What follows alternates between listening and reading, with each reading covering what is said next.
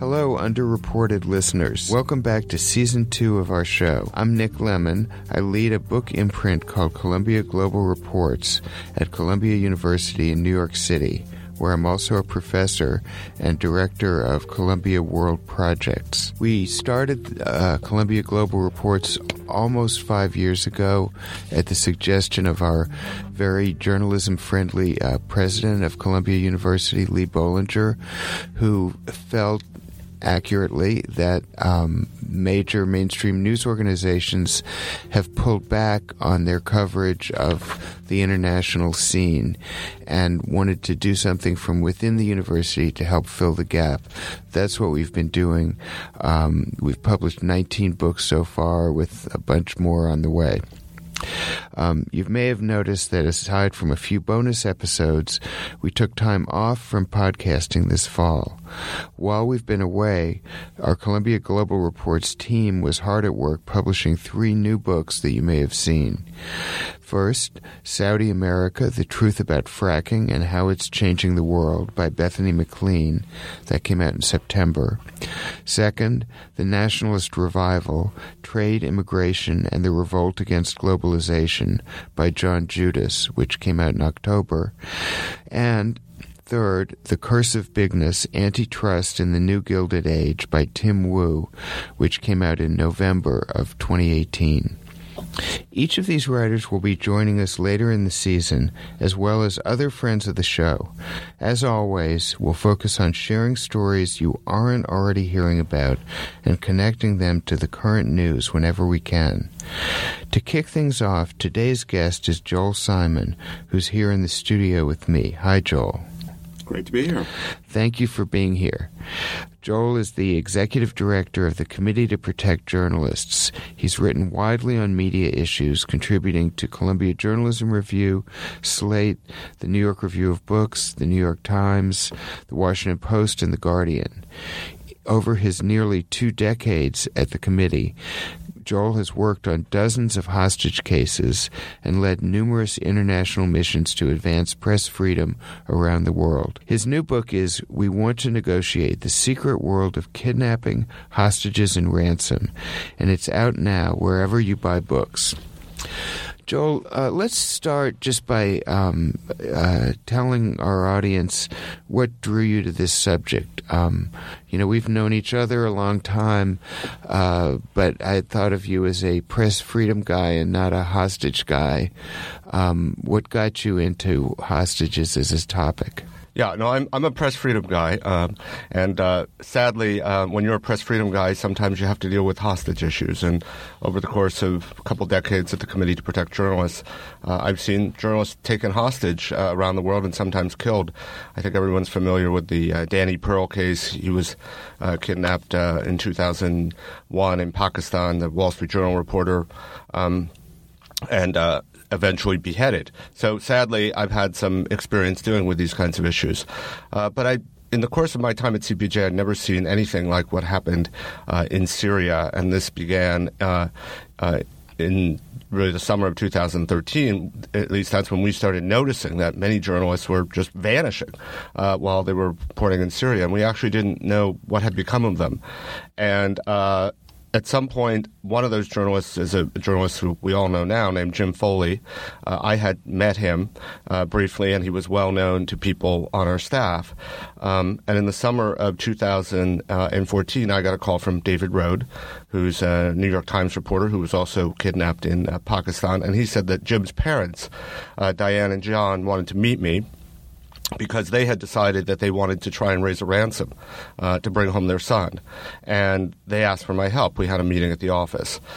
And uh, I wanted to do everything I could um, to help them. Um, obviously, was as, as, I mentioned, somebody I knew, and I felt it was part of my job uh, as a defender of, of journalists.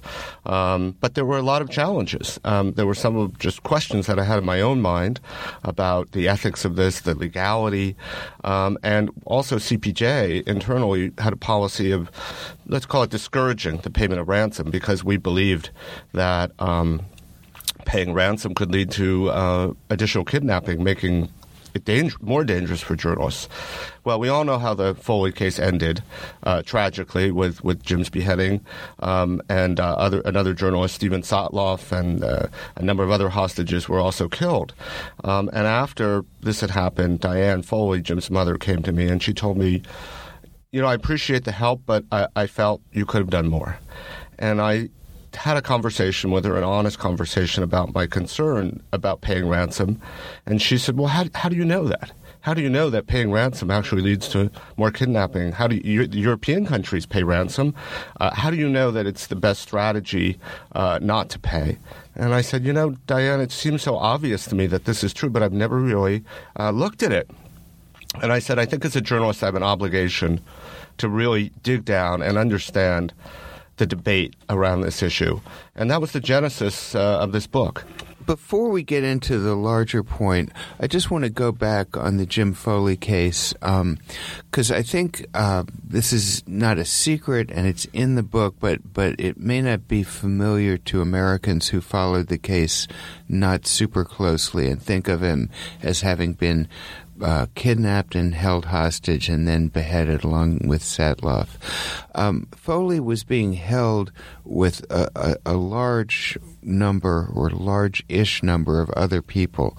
Um, so, could you tell us who they were and what happened to them?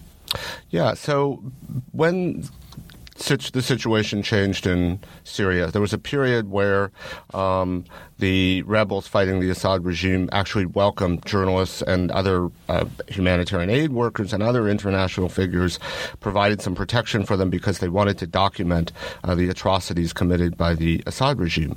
Uh, but really, sometime in 2013, you started to see the rise of hardline jihadist elements uh, linked to Al Qaeda, um, and they had a different view of these international figures operating uh, um, in Syria, and they began to target them and they just began to uh, to vanish and to disappear. At first, we didn't know what was happening, uh, but eventually, uh, the Islamic State, a new group, sort of emerged, and it became obvious that they had been uh, carrying out these targeted kidnappings, and in their custody, they had several dozen uh, Westerners, international figures. Um, some were journalists, some were aid workers. There were a variety of different uh, different people in Syria for a variety of different reasons, and they were from a variety of different countries. Uh, some were from the United States, some were from the United Kingdom, but many were from European countries. Uh, uh, Italy, Spain, France, Denmark, uh, Germany. Uh, and th- at this time, uh, these different countries had different policies about how they responded uh, when their citizens were taken hostage. Some had a policy of trying to negotiate and pay ransom. Some had a policy of refusing to pay ransom uh, and not negotiating. Uh, and in the end, the Islamic sp- State exploited uh, this difference in policy, essentially, all the hostages who came from European countries that paid ransom were eventually freed, and all the hostages that came from countries like, like the United States and the UK, which do not pay ransom, uh, were eventually killed. As you took up Diane Foley's challenge and began to rethink this, I mean, I think all of us Americans were kind of raised on the uh, bromide that you don't negotiate with uh, terrorists because it'll only encourage them uh, in, in hostage situations in particular, also in general. Um, I can tell from the book that you've changed your mind to some extent. So, could you tell us how that happened for you? Yeah. Um, I, I, I, think there were there were it really was a journalistic exploration, um, and I think there are several factors. First, um, I, I, became aware of how this policy originated, um, which surprised me. Basically, uh, in 1973, there was a hostage incident uh, that took place in Sudan, in Khartoum. A, um, a Palestinian uh, group took uh, control the Saudi embassy in Khartoum and, and kidnapped a number of diplomats, including some U.S. diplomats. And they made some immediate demands uh, for freeing uh, Palestinian prisoners held by Israel and I think somehow by Jordan, uh, and they also demanded the release of Sirhan Sirhan, which was a kind of strange uh, demand. He was, of course, uh, the, you know the the person who uh, assassinated Robert Kennedy, and President Nixon actually had a press conference uh, scheduled the next day after this occurred, and at that press conference he was asked, you know, how are you going to respond to this hostage demand? And he said, you know, we won't be blackmailed, we won't negotiate. Uh, that was understandable given the demands, but the hostage hostages responded uh, by killing uh, the the American diplomat, and. Um, and after that happened, uh, to a certain extent, the policy was sort of formulated around that statement. Uh, the U.S. was already uh, carrying out a review of how to respond to hostage situations. Um, um, uh, somebody at the uh, um, Rand Corporation uh, had undertaken this this this effort, and hostages hostage taking at the time mostly targeted U.S. diplomats working abroad, particularly um, in Latin America.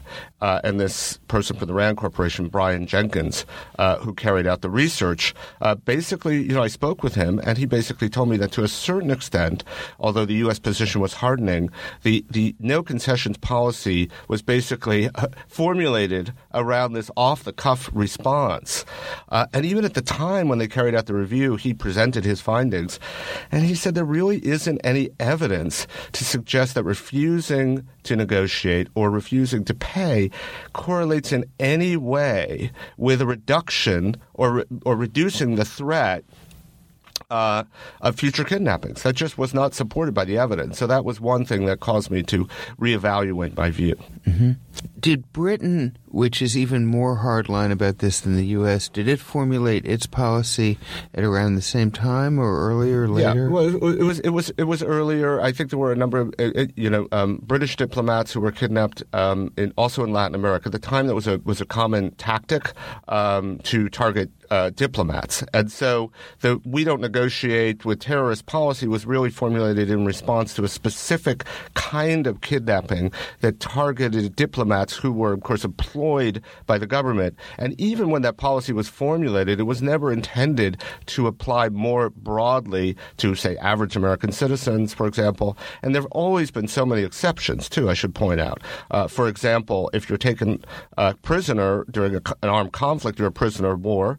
Uh, the Geneva Conventions actually contemplates that there'll be negotiations and exchange of prisoners, so the we don't negotiate framework doesn't apply there. If it's a domestic kidnapping, absolutely doesn't apply. The FBI has always uh, negotiated and even paid ransom. There's, I didn't know this, but there are uh, actually uh, money uh, sort of stashed around the country at the Federal Reserve, uh, three, as much as $300,000 that the FBI has used for something called ransom as lure, where they essentially pay the ransom, free the hostage, and then uh, it's very hard, as one FBI uh, agent pointed out to me, kidnapping is a hard crime to get away with because you got to get the money, and when you get the money, you're very vulnerable. So the framework was never intended to be very broad, but it but it, the, the way it was perceived shifted really in the aftermath of the September 11th attacks um, and the war on terror, because then it was put into a new framework. Now, on the other side of the ledger, there are a number of European countries you discuss in the book who have quite a different policy. Um, there's a couple things I want to ask you about this. First of all, who do you think is closest to having it right? Yeah. And and second, why don't we know more about this? Um, it, I was surprised. Maybe I'm just out of it, but I was surprised to learn from you that there are these different policies in Europe. Yeah, I mean, part of the reason we we don't know about it is because when two when when when allies these are these are countries that are allies have so widely divergent policies, and when uh, they each view the other's policy in some measure as a betrayal of their own ideals, they don't communicate, they don't talk about it, uh, they don't they don't really uh, try and you know they're not able to find common ground. I shouldn't say they don't try because they did try, and that's something um, I looked at in in my book. As to which country has it right, I would say none. Um, here here's what I found. I found uh, that Uh, in France, which is the country that is probably most recon, you know, thought to be the most uh, likely to capitulate and pay, it's actually a much more complex dynamic, and it has to do with French political culture. And basically, the way it works is if you can bring people out in the street and make a fuss on behalf of the hostage, you raise the political cost. And France has a history of relying on the state. Uh, it also has a history to, to resolve these kinds of problems. It also has a history of political, you know, the government responding to political mobilization and uh, political mobilization around hostage taking. So that's the dynamic. You have to put enough pressure on the government that it seeks a political solution, and the the, the and so there are all these groups now in France that mobilize on behalf of hostages because their lives literally depend on it. Um, and how do you get them home? Well, in most cases, you have to pay, and the governments are willing to do that. But then they want the political benefit. So there's this whole ritual where the president goes to the airport and meets the returning hostages, and you know gets all these accolades, and and and they you know because there's such a clear political benefit, um, they're encouraged. They're, the political reality is they want to pay they're, they're willing to pay very large ransoms, which encourages more, I think, raises the price for every hostage everywhere in the world and actually puts more money into the hands of these terrorist groups. So that's not a great option.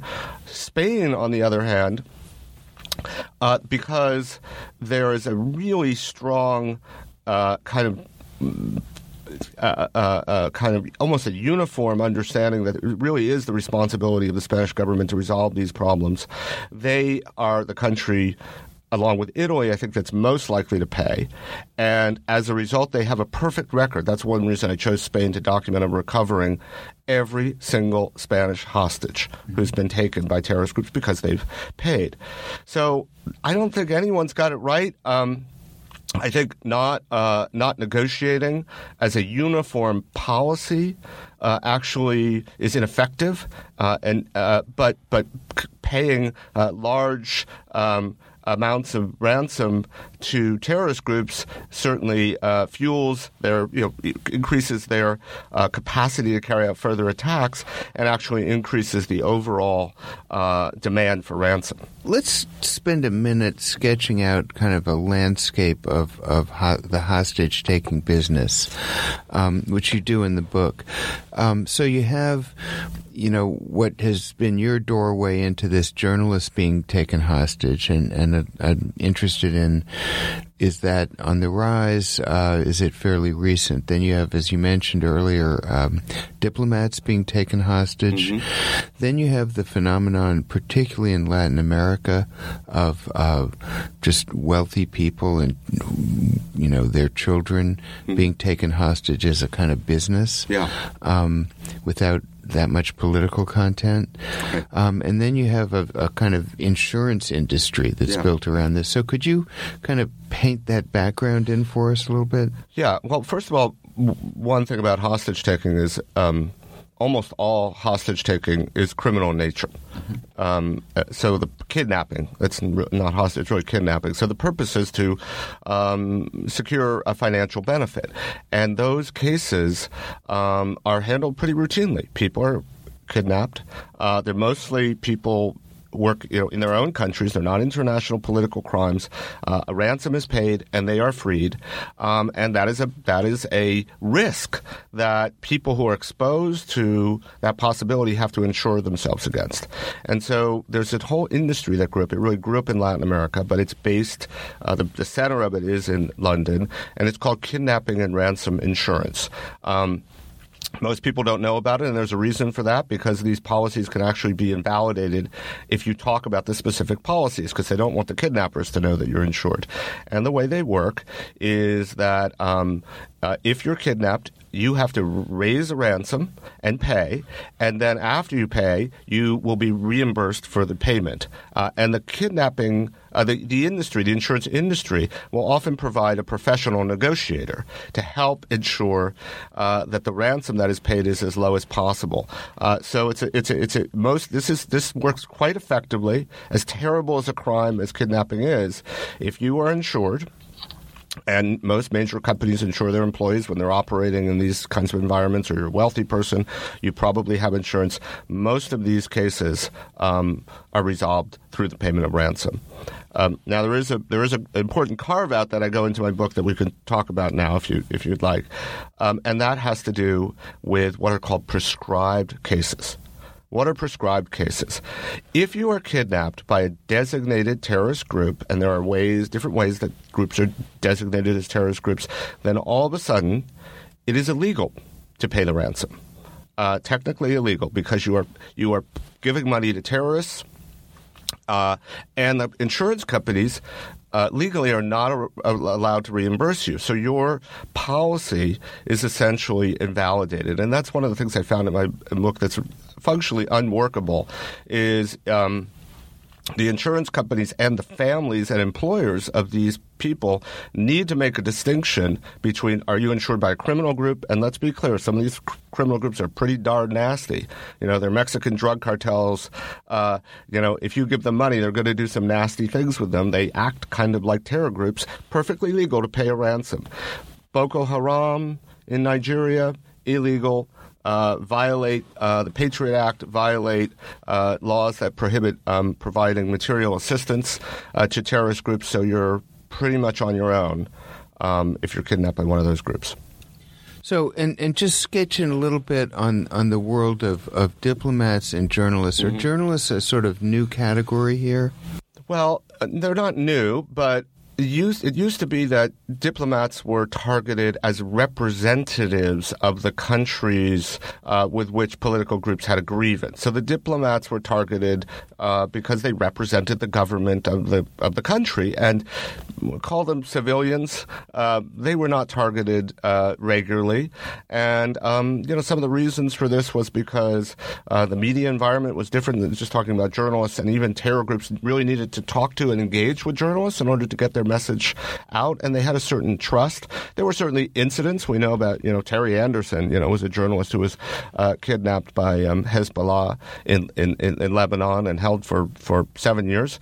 Uh, so it wasn't that it didn't happen, but they're relatively rare.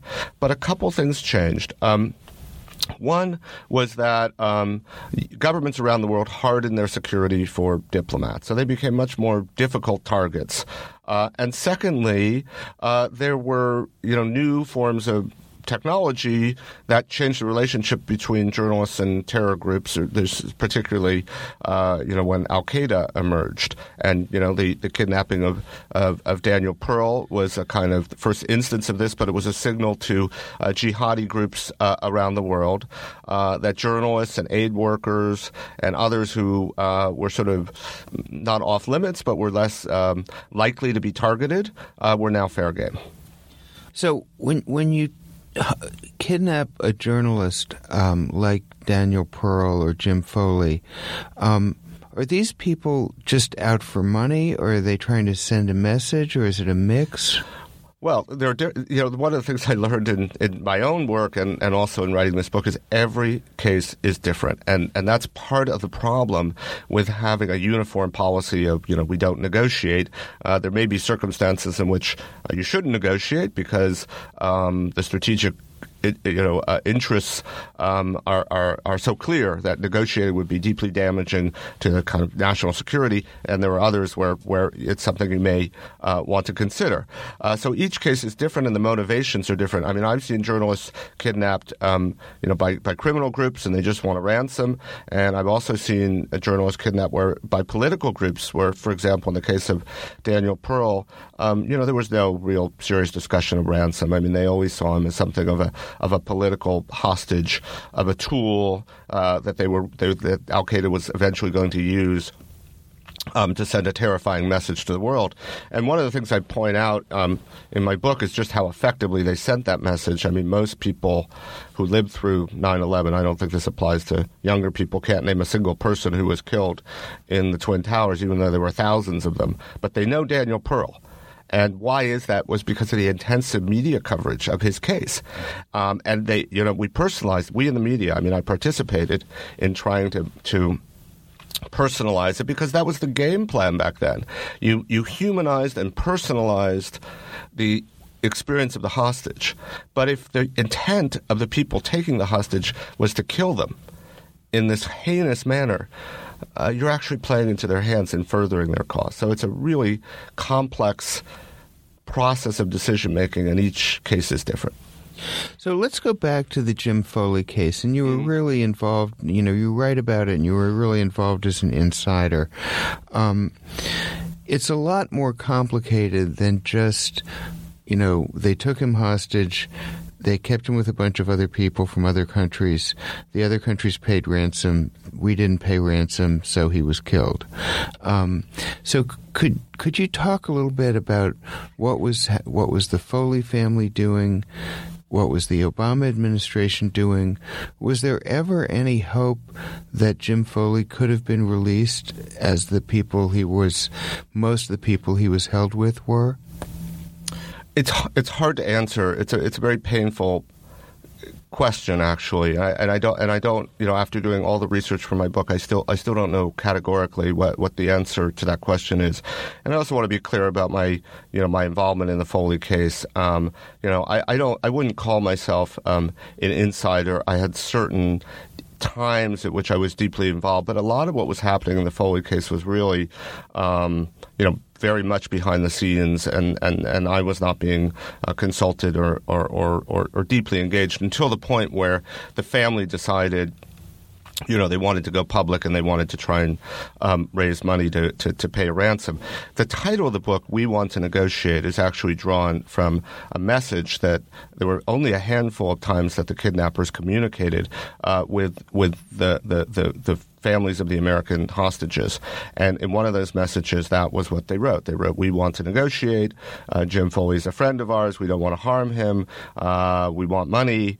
Um, uh, and that was a, was the family believed an opportunity uh, to try um, and negotiate a, a, ransom payment, but um, the, the, the there were a lot of challenges that the families were facing. One was that there were these group of American families and they didn't know each other. It actually took uh, David Bradley uh, the owner of the Atlantic, who took a personal interest in this case, to bring the families together and to allow them to speak with each other and share their experiences. What they found was that they were they all had a similar experience in that they felt thwarted and and and sort of uh, shunted from agency to agency by the U.S. government. They didn't feel uh, that this the the president in particular, President Obama, uh, and the leadership around President Obama took. Um, sufficient interest in their, their case. And at one point, they had a meeting uh, with uh, uh, members of the National Security Council, and they were told if you pay a ransom, you face legal jeopardy and, and, and you, you, could, you could face legal consequences. Um, so they felt that they, they really weren't, weren't treated very well and that it was excruciating for them to see the European hostages being freed one by one while their children uh, remained in custody. And one of the things I did in this book is I talked to one of the European hostages uh, who was held along with Foley and Sotloff, who um, was introduced to me by, by Diane. His, his, name is Federico Motka, um, and I don't think he, he he's spoken about his experience previously. You know, and he told me and this is his view, and I, I, I, I believe it's correct, that there, were, was probably a time uh, early on when uh, the kidnappers, and there were group, different groups of kidnappers, I should point out, by the way, uh, they were they, they, that were in charge of managing the hostages, um, probably were looking for some sort of deal for all of them.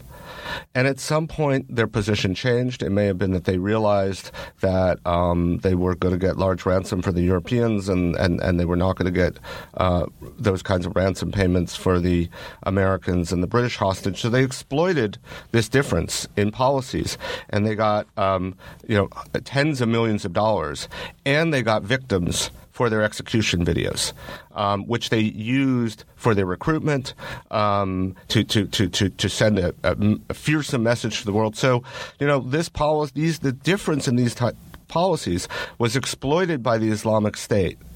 And they got exactly what they wanted, which was lots of money and these horrific videos. Um, so that's one of the things I looked at at the book is how do how do we allow that to happen? How do we get to a situation uh, where the where the different policies were actually playing into the hands of the terrorists?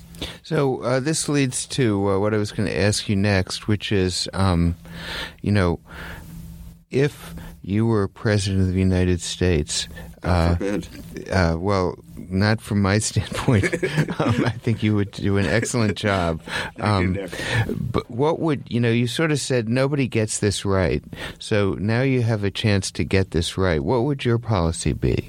Well, in terms of what I would articulate um, from from I, from from the standpoint of the U.S. government, I would call it a, a policy of strategic ambiguity, which is you don't say you don't negotiate. There are many cases in which you would never negotiate and never pay, but what's the point of announcing that?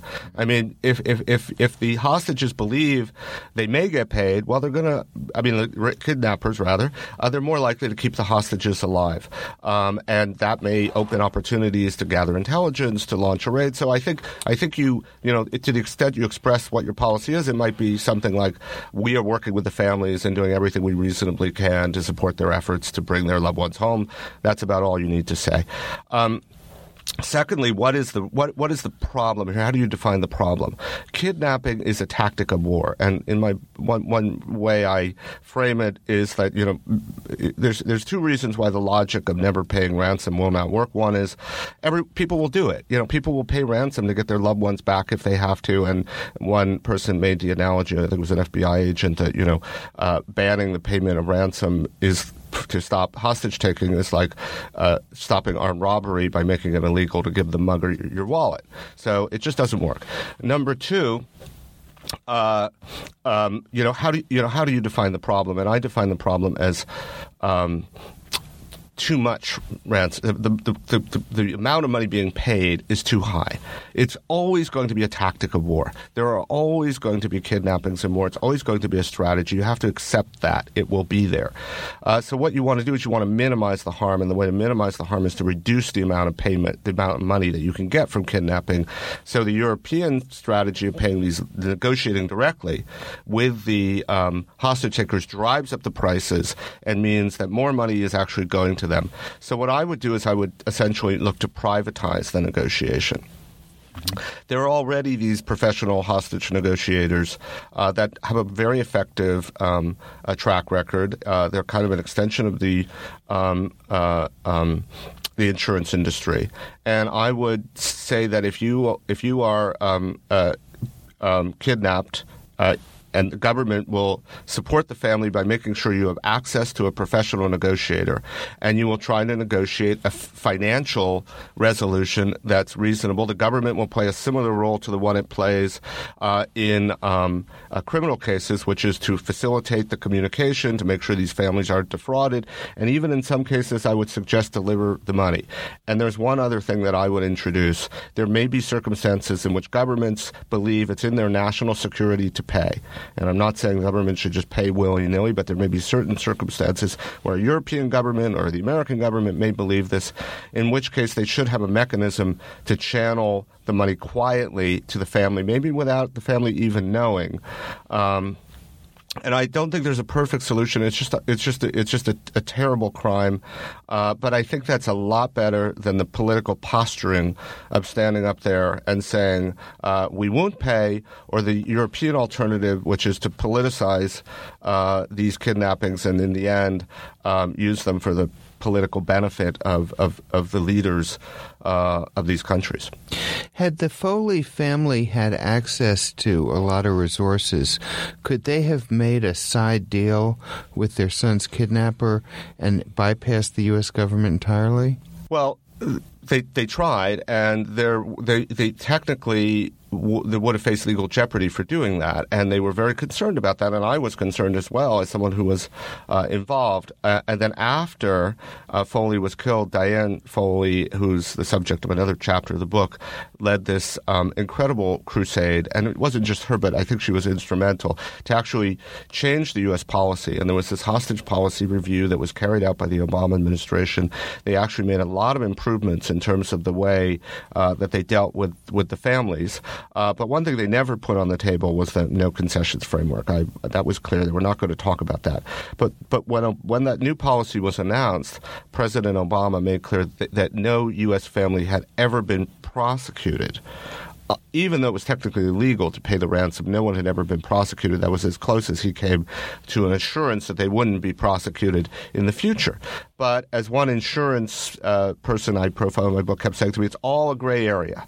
If you are operating in this world um, and trying to raise money to pay a ransom, uh, for someone who's held by a terrorist group, you really don't have any guarantees uh, that you won't be prosecuted. It is it is already uh, obviously, I mean, it goes without saying, it's got it's the most difficult.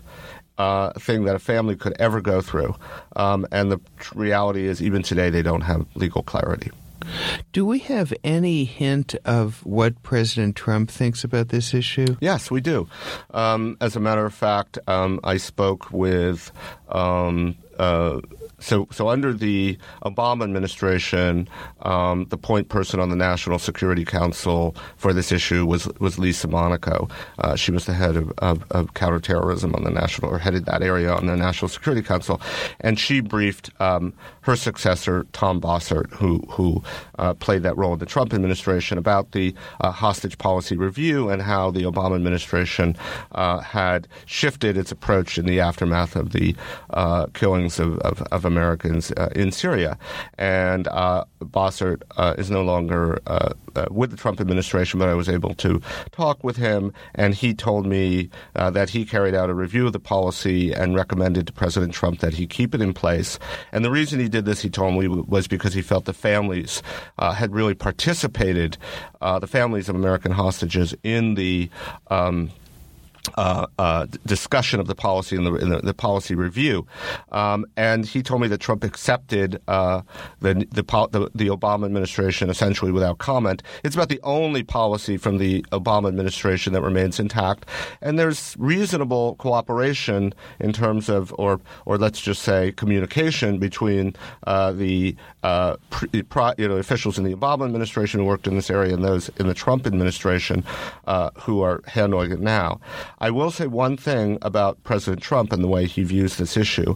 If Obama was sometimes um, criticized for um, you know, by the families, they felt that he was so focused on the strategic imperative, you know, deny, and it's a legitimate strategic imperative, you know, denying terrorist financing is, is an absolutely legitimate goal um, of, uh, and, a, and a goal that's consistent with our national security, but that he sometimes didn't understand the human dimension of it. I think Trump, to a certain extent, because he's actually prioritized um, the recovery of American health overseas, he, he sort of almost takes a, a little bit of a European approach. And if I worry about anything in the Trump administration, because families tell me they're getting mm, some attention from from from senior officials, and they appreciate that, but I worry that he politicizes the whole thing and that he's indifferent or oblivious to the strategic considerations. He's absolutely, of course, he's gutted the State Department. Mm-hmm. Um, he's gutted the kind of, he's contemptuous of the other things you need to resolve these cases, you know, local knowledge, expertise, a seasoned diplomatic corps, a free media. So, um, I, I, think, but you know, I think so. I think it's obviously a mixed bag, but but Trump certainly has uh, given the issue some attention. How many American hostages are out there right now?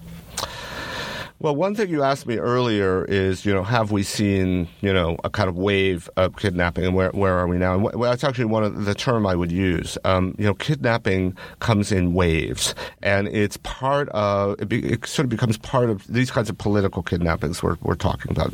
Criminal kidnappings are always going on uh, in the background, um, and. Um, and we saw a huge spike in the number of uh, Westerners kidnapped uh, when this became a favored uh, jihadi tactic. Uh, so, with Al Qaeda and the Islamic State um, and the Taliban uh, and and other and other uh, and in Somalia, which we haven't talked about much, um, with uh, uh, but that has faded somewhat. Uh, it's faded because uh, Al Qaeda um, do, doesn't hold territory in the same way. Uh, they're they're uh, Al Qaeda in the Islamic Maghreb in North Africa, which was responsible uh, for many of these kidnappings, is weakened. The Islamic State uh, is obviously weakened. So we see we're seeing an ebb right now, but I think that could shift easily. It just depends on you know the circumstances, and there are Americans um, who are um, held overseas um, in conditions that we're, we're not quite certain about. Uh, for one, one example is uh, Austin Tice. Uh, he was a a freelance uh, journalist who uh, was working for the Washington Post in McClatchy. Uh, he was working in uh, Syria. Uh, he was kidnapped. This was not kidnapped. He was detained at a some sort of checkpoint. We don't know all the details. That was six years ago. the U.S. government and my sources as well have told me that he's alive. They believe he's alive.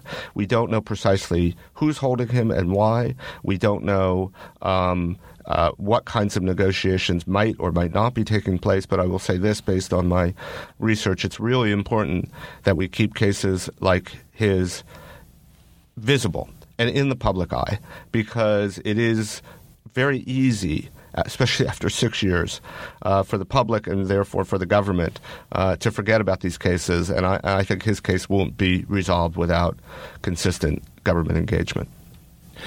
We're at the end of our time, so we have to stop. Um, but thank you very much, uh, Joel, for for coming in and doing this. Um, this is a fascinating topic, and as listeners have just heard, you're getting from Joel a level of discussion that you just don't see in the daily press. That's what we're here to do.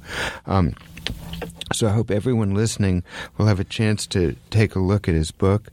It's available now, and just to remind you of the title, it's We Want to Negotiate the Secret World of Kidnapping, Hostages, and Ransom um, by Joel Simon. That's our show for today.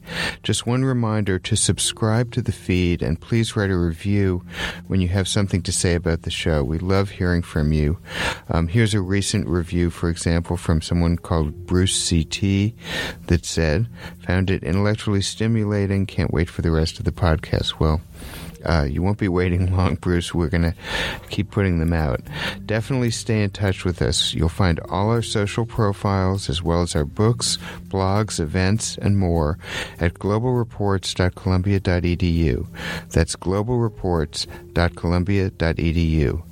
Most readers are curious and busy. Our books are for them. I'm Nick Lemann, signing off. Thanks for listening.